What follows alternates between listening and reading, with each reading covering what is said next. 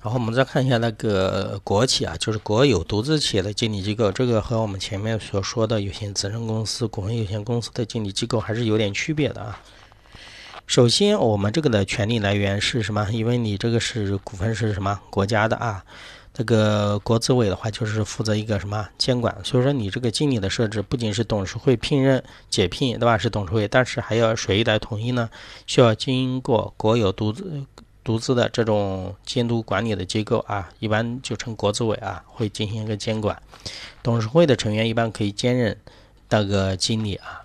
然后我们主要看后面一个，对于国有独资公司来说，经理是必须设置的一个职务。它下面的一般的呃董事会和总经理的关系啊，法法律法规一般也做出了如下的规定啊，基本上有四个，我们来看一下啊。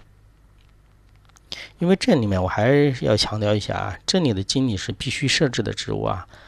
刚才我们所说的，在责任公司、有限责任公司、股份有限公司里面，当时啊，有限责任公司里面它是只是建议，对吧？是可以设置，没说必须要设置。然后国有独资的是必须要设置的啊，负责日常经营的。然后我们看一下那个董事会和经理之间的关系啊，总经理是负责执行董事会的什么决议，这个和前面是一样的啊。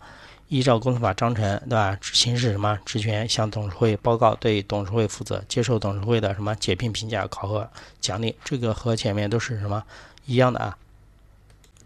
第二个的话，就是比较重要的一些那个相关的管理人员、高层管理人员，比如说那个副总经理，对吧？财务负责人，这些都是比较重要的。你不能说你总经理直接就是聘人就可以了，或者解聘，这个需要谁来那个呢？是呃，要谁来决定呢？董事会来决定，但是你总经理具有提名的权益，这个要知道啊。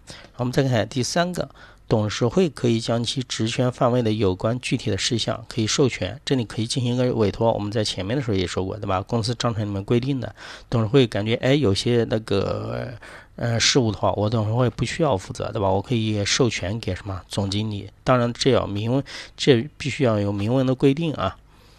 然后第四个的话。不兼任总经理的董事长不承担执行性的什么事务，对吧？有些公司的话是董事长、总经理是一个人承担。如果你不兼任总经理的话，那你这个董事长就不会负责日常的什么经营的业务啊。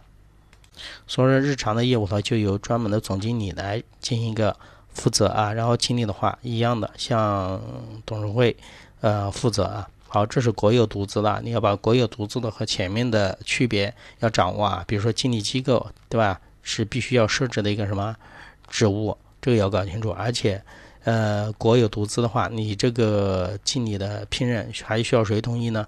就是国资委要同意，因为他是代表国家的行使这个股东权利的啊。